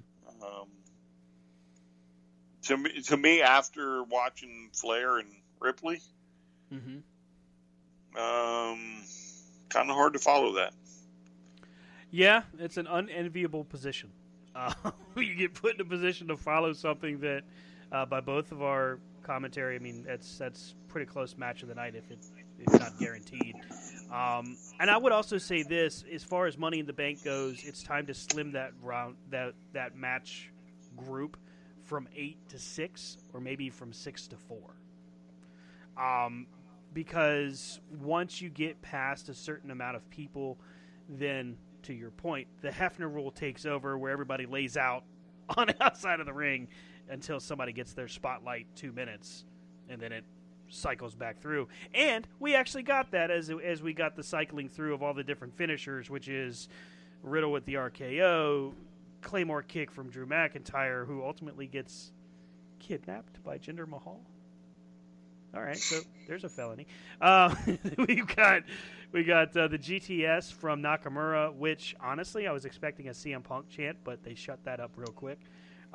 Morrison hitting with the drip stick. Jesus. Kevin Owens hitting stunners on everybody, hitting a pop-up powerbomb.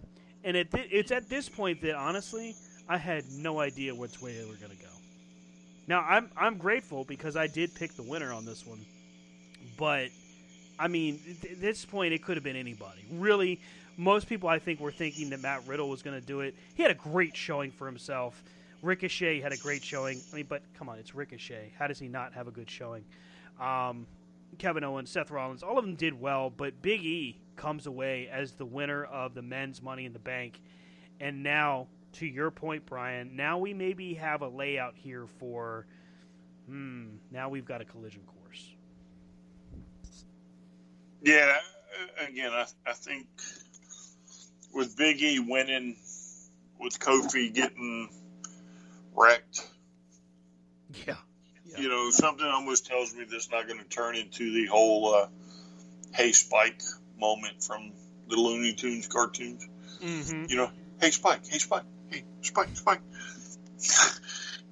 know what I'm saying? And then ultimately Kofi turning bad would be the proper way to set that up. But anyway, I think that's just where we're headed. Yeah. And I'm okay with that, by the way.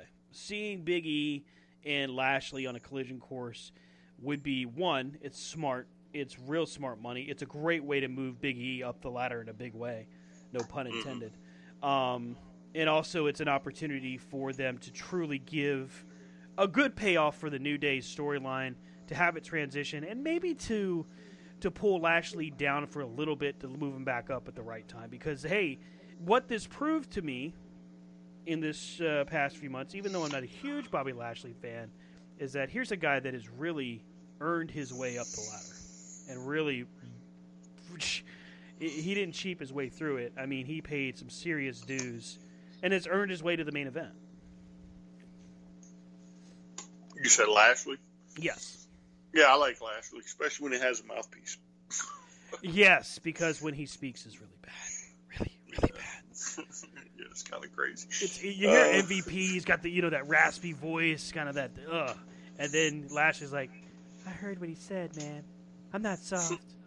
It's like, dude, take the mic away from Mike Tyson and let MVP talk again, because I don't want to hear you.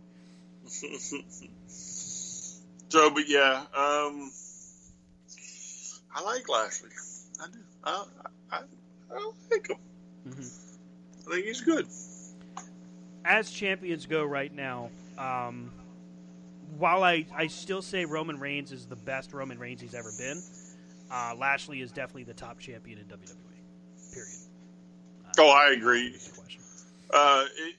For me, especially now, with the Usos, to me, it's so forced. That's not funny. I mean, that's, yeah, I guess it is, but it's not really. It's just, it's what they think is working. Okay, here's the thing. Remember I said that the crowd was there tonight? 6 months from now, when Roman comes out to cut a promo with the Usos, because you know they're going to try to stretch this to Mania, it will be Baron Corbin heat. It won't be, you know, let's get this guy out of the ring because we don't like him heat.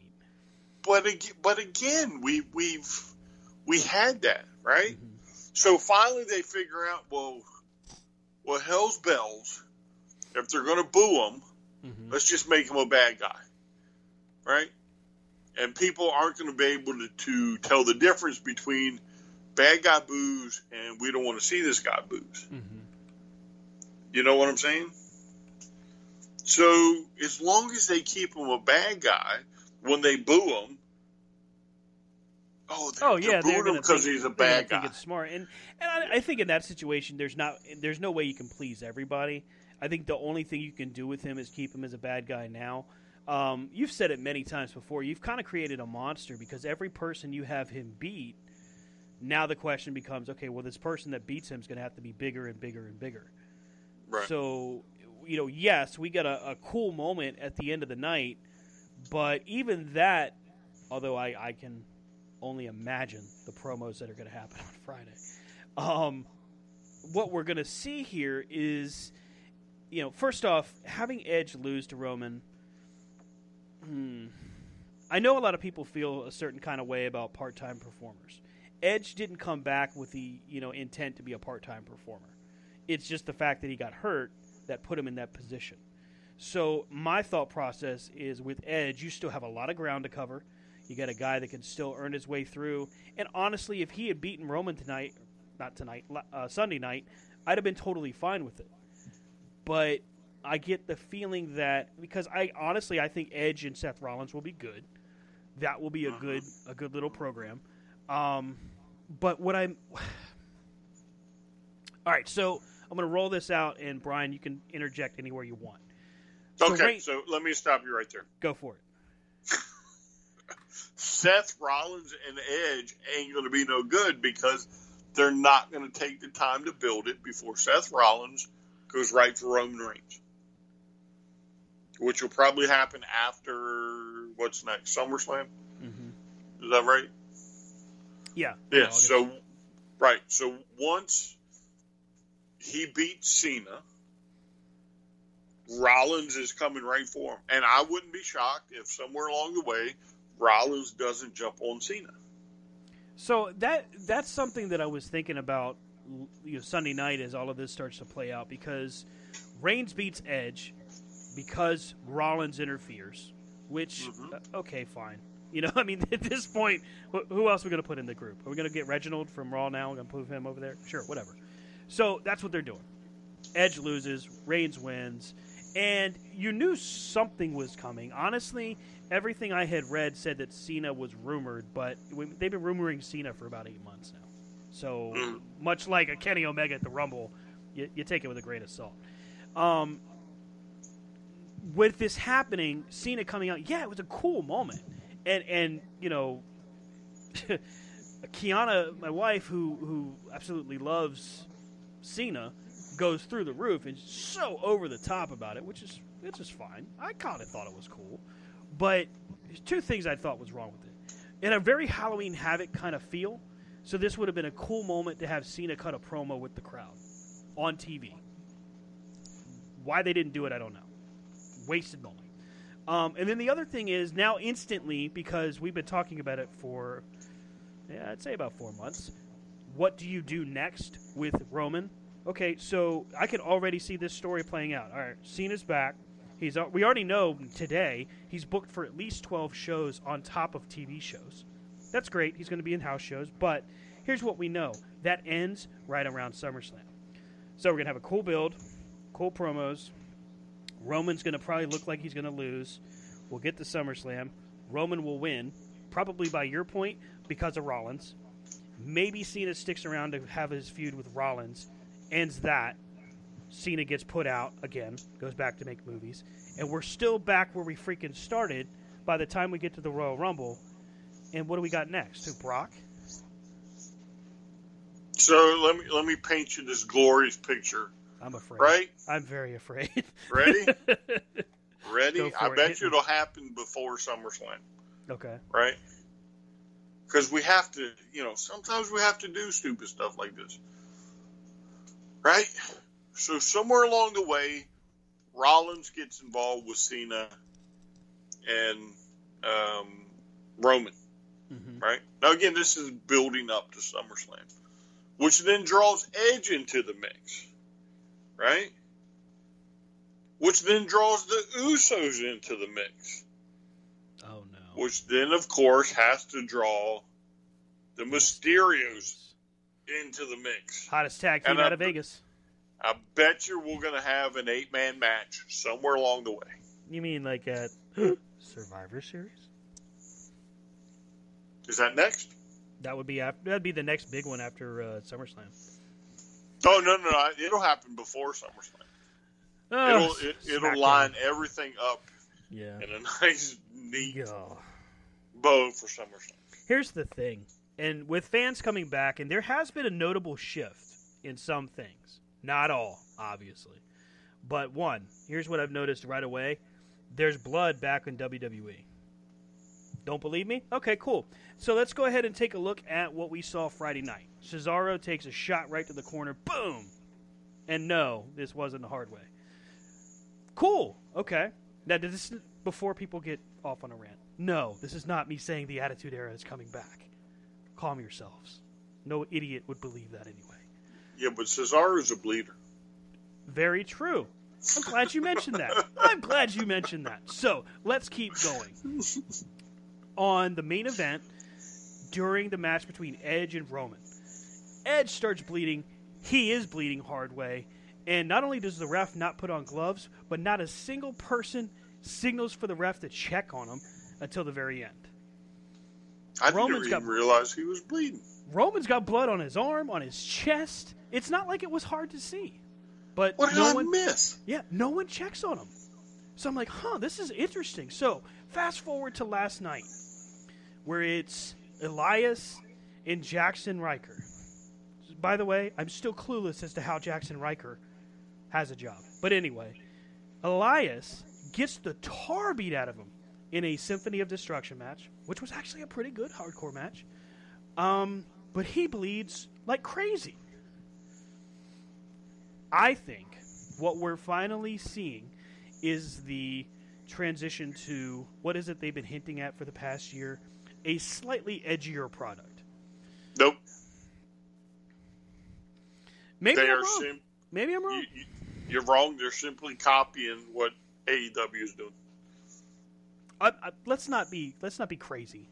Let's not be crazy. They would never. They would. If they do, all the better. Here's the thing: if that's truly what they're doing, fine. But the WWE is the Bill Gates of the wrestling world. They will rip you off and claim it's theirs. Well, I mean, faster than anything, right? Duh. Well, I don't know. The Bucks ripped me off a lot. I mean, to me, Impact and AEW, they don't shy away from blood, right? So we've seen plenty of hardcore matches on Impact where they bleed. And it makes sense, right? AEW makes sense, right? Cody versus Dustin, blood all over the place, and it made sense, right? They know how to make it where it makes sense. Mm-hmm. The WWE is just going to throw it against the wall to see if it sticks. Now, I'm not talking Edge because, again, I missed it. So. His was definitely hard way because you could see where the skin was pulled, like torn, not like, oh, that's a pretty clean cut. How do you do that? Oh, gee, I wonder. No, his was definitely hard way, and the best I can figure is one of the shots he took to the corner post just caught him wrong. But it's something that I noticed because there's been a focal point of, and again, it's a really subtle change because it's not like, because, all right, AEW, when somebody bleeds, bro, there's blood. That's legit. You're not getting away from that. You can't go, maybe. No, that's a lot of blood. Impact kind of the same way. If it happens, there's no question. This is more of a subtle shift, which is why I think that they're trying to do this. Or either that, or maybe guys are finally like, let's just ask for forgiveness rather than permission. Which maybe that's really the deal. No, I think the writers are like, well, this works over there. Let's try it here. Right. Yeah. So you're telling me Cesaro bled versus Rollins, right? Yeah, and his was pretty obvious. All right, so the question would be, why? You know, it depends on what you're asking why about. Like, why did they do it then? No. Yeah, why does it happen in Cesaro and Rollins when apparently that feud is over? Because Rollins made it very clear Sunday night, I've moved on. So they had something going, right? Mm-hmm. Rollins and Cesaro, right? They were building a feud, right? They been at it for a bit, right? Yeah. So the point that the thing should have gone to the next level, Rollins shows up Sunday night and says, you know what? Edge, yeah, right. Coming after you. I'm going to skip the line or whatever the hell he was. No, I'm going to change the plan. I'm going to react or adapt or something like that. Yeah, but it's not even that. It's, again, you bled a guy. Mm-hmm. Right? So if me and you fight, right? And I bleed you, right? And we supposedly don't like each other. Wouldn't you then want a rematch? You would think. Up the stakes? You would think. Right? Well, Rollins is like, oh well. Deuces. See ya. I'm on to the next guy. Excuse me. When they should have had a match where Cesaro's like, you know what, bud? You cut me.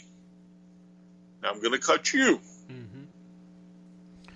Which, you know, in that rate, and of course this is super early on, and if this is a shift of any type, because here's what we're seeing. This is only the third time. This has happened consistently. So that's why I say it's the third. We're not talking about if somebody gets a bloody nose or something like that. We're talking about, all right, so this is 3 different times in very rapid succession that this has happened and no one has stopped it, is what I'm saying. Yeah, but again, though, yeah, I understand what you're saying. It doesn't make sense because, again, all they're doing is looking, these guys are doing it. Mm-hmm. Let me do it. Well, they're also moving in towards this whole... the not censoring of cuss words. Have you noticed that? Again, let's not overdo it. I'm not trying to paint it like Attitude Era, but they are trying to get towards a... I'm not even sure the proper wording, because edgier almost heads that same path. I just feel like I would say to your point that it probably is them saying, well, everybody else seems to do it. Let's give it a try. Right. Which, again, I'm fine with. Let's see what they can keep doing. Well, yeah... But again, it has to me. It has to make sense. It has to go somewhere. It has to, like, during a payoff mm-hmm. for Rollins to bleed Cesaro in a feud, and then for Rollins to then turn around and be like, "You're not worth my time no more." Right, right. That is kind of an odd way to end it, rather than to keep it moving or to move it up to the next level. I'll give you that because you're absolutely right. He does the stomp on the floor. Or no, the DDT on the floor, which is where he busts Cesaro. And that, to me, would be... Really, I didn't think of it that way until you brought it up. That really would be where you'd say, oh, wow, you made me bleed. Okay, well, now it's your turn. Now it's your turn. Yeah. And here we are. I mean, this is 4 days since then, so who knows? But I would have to agree with you until there's some what's the word? Continuity behind it. It's going to be tough for them to pull this together. Let's see. Fast forward here. Let's try to do this rapid fire. Monday Night Raw. We talked about Nikki ASH cashing in on Charlotte. I think that was probably the biggest part of what happened. But now begs the question, all right, now what? You're going to take the attention off of Charlotte and Rhea, which just gave you match of the night? That's, I guess, what they're going to do because now they're going to move towards, what, Alexa and Nikki? Yay! Let's give Alexa the title back. Yay! It's so weird because, you know, it wasn't, but whenever she first started with The Fiend, we were all like, oh, all right, this is kind of cool. But she wasn't actively wrestling that much. You know what I mean? So it was entertaining, but it wasn't taking away. Now we're going to give her powers. and we're gonna. I'm not looking forward to it, and I like Alexa Bliss, but I'm not looking forward to this feud that's very obviously foreshadowed. Look, I don't even know why people like put up with Alexa Bliss. Does she have some talent? Yes. She wins way too much than she should. And because you have fans that go gaga for her, she gets put in the spot. I mean, has she? Who's the biggest name she's ever wrestled? She wrestled Becky yet? You're talking about Alexa? No. Yeah. Charlotte? Yes. Not recently, but yes. Sasha? Yes. Bailey? Yes. How'd she fare? She split with Bailey. She lost to Charlotte. I want to say she split with Sasha, and I think Becky was dominant. I thought you said she didn't wrestle Becky. I'm really racking my brain to try to see that. No, actually, no. In her, she did work with Becky, but that was before Becky became the man. Mm-hmm. So I think if she was to work with Becky today, there's no question Becky goes over. Like, that's just, to me, that's freaking fundamental. So you just can't have her go over Becky Lynch. It's the same with Charlotte. She right now, yeah. Charlotte. Because, I mean, here's the thing. This character that she has, while, yes, for a time, it was entertaining. The point was, though, it wasn't taking away from the women's wrestlers. It was another part of a different segment. Now, she's thrust into... Now she's the figurehead, and I don't agree. I don't think it's where she should be. I again, and I keep prefacing it, I like her, but this isn't where she should be. I mean, to me, it all comes down to the guy at the top, yeah, who is like, to me, reverting back to, well, this worked in the past. Let's see if it'll work again, mm-hmm. Right? Because again, so we've certain things have taken place. Like, so we've moved Karrion Kross up, only to have that not turn out right. We took Mandy Rose and moved her down. We brought up, Aaliyah? Was it Aaliyah? What, that got caught up the Raw? Yeah, or SmackDown, whichever one it was. I believe she got caught up the Raw, but yeah, she just recently got caught up. But what she does from here, who knows? Right. So, we're shifting all these people, but at the end of the day, we're going to fall back on, Alexa Bliss. Mm-hmm. Really? Really? Yeah, I mean, you've got so many different people you could hitch your wagon to, and frankly, it's just there's no reason for them not to get behind. Like, you've just built Rhea Ripley. You literally you stumbled her, coming out of Mania last year, and then you've rebuilt her into a very credible threat. Now she's your top person, and then they just decide, we're gonna go a different way. Makes no sense. Shayna Baszler, another good example. Built her up, had a great possibility with her, with Becky, and then I still don't understand why. Because it would have been a good feud going into after WrestleMania, having her and Becky fight, but whatever. So they didn't do anything with that. I mean, there's just so many questions. And now as we get, we got Cena who's back.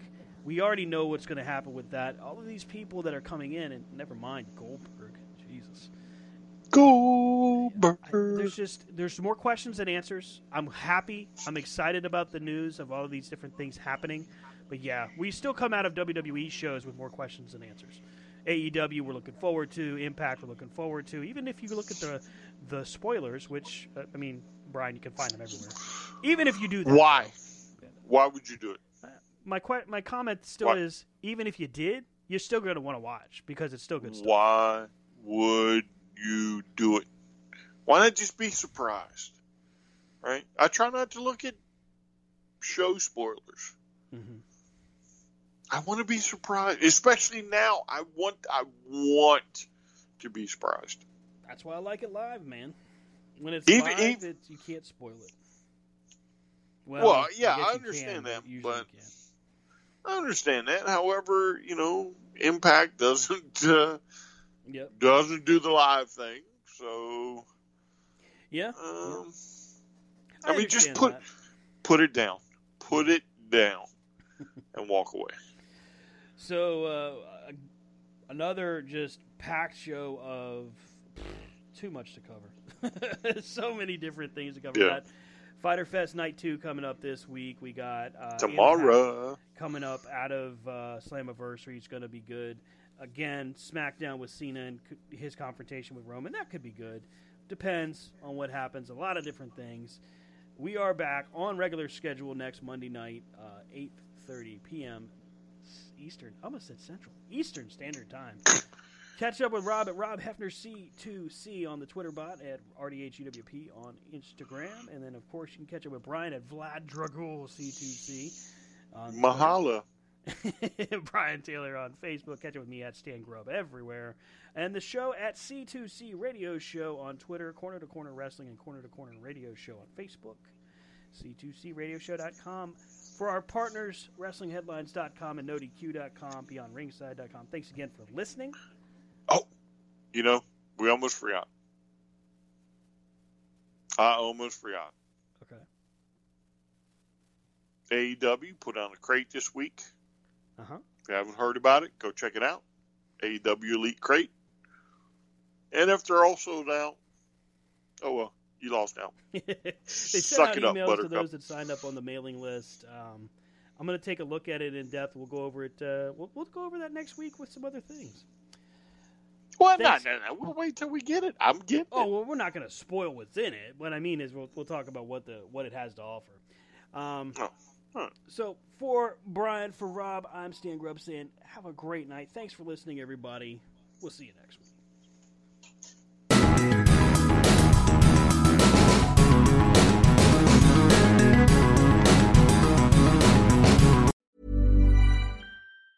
Mom deserves the best, and there's no better place to shop for Mother's Day than Whole Foods Market. They're your destination for unbeatable savings. From premium gifts to show-stopping flowers and irresistible desserts, start by saving 33% with Prime on all body care and candles. Then get a 15-stem bunch of tulips for just $9.99 each with Prime. Round out Mom's menu with festive rosé, irresistible berry chantilly cake, and more special treats. Come celebrate Mother's Day at Whole Foods Market.